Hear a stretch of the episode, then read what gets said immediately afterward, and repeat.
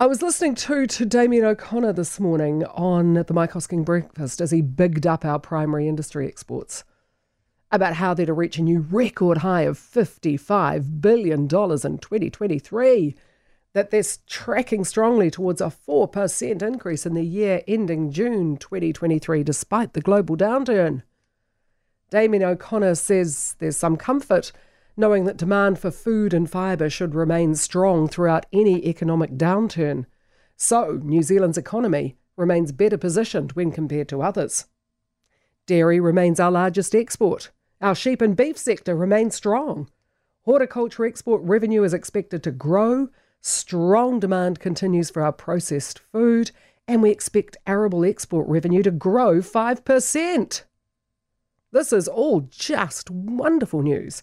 Seafood export revenue is forecast to increase 4%, despite taking a substantial hit at the start of the pandemic.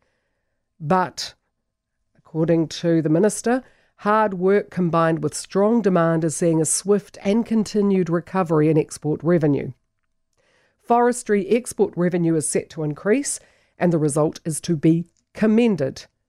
And the relevant minister said the forestry sector should be acknowledged, especially over a tough year and in the face of a global slowdown in construction and corresponding lower demand for our logs. It shows remarkable resilience.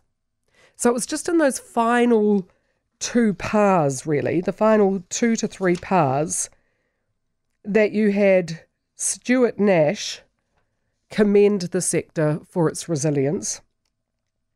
You had David Parker talk about the seafood exporters taking a substantial hit, but their hard work combined with strong demand is seeing a swift and continued recovery.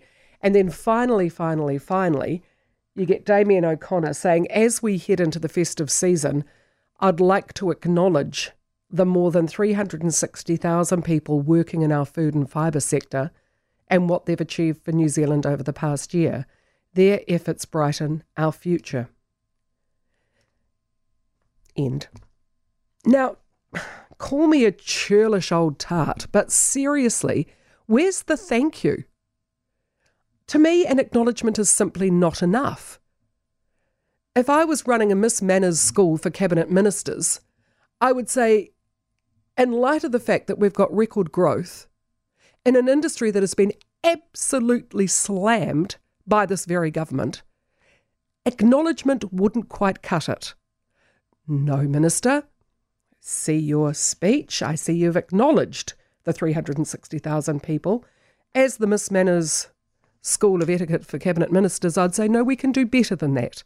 We can say to the 360,000 people working in the food and fibre sector, thank you so very much. We know that you are working in an incredibly difficult environment. We have made it difficult, and we have made enormous demands of you while you go about your business. It has been challenging, it's been tough, at times it's been bloody lonely. And we, the government, in part have been responsible for that. We have not made things easy for you. Despite this, the quality and reputation of your product, your own hard work, your incredible resilience has resulted in record export sales and will likely go a very long way to save our sorry asses this year and next. Thank you all very much. See, that's what I'd have written if I was the Agriculture Minister.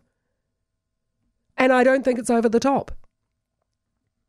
When you have listened to what these people have been through, these men and women who have basically propped up this country while others squander the money that they earn, I don't think it's unreasonable to say thank you. Acknowledge. You acknowledge something has occurred. Hmm, that happened. Huh, will you look at that? Record growth. Hmm. A thank you, I think, is at the very least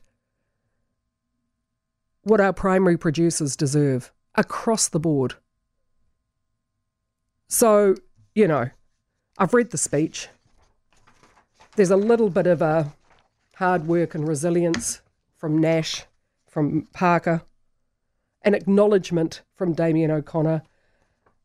What everybody involved in those sectors deserves is a standing ovation and a round of applause.